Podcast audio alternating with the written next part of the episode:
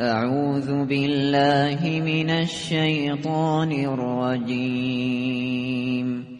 بسم الله الرحمن الرحیم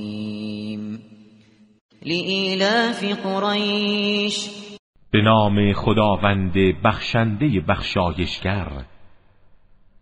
کیفر لشکر فیل سواران به خاطر این بود که قریش به این سرزمین مقدس الفت گیرند و زمینه ظهور پیامبر فراهم شود.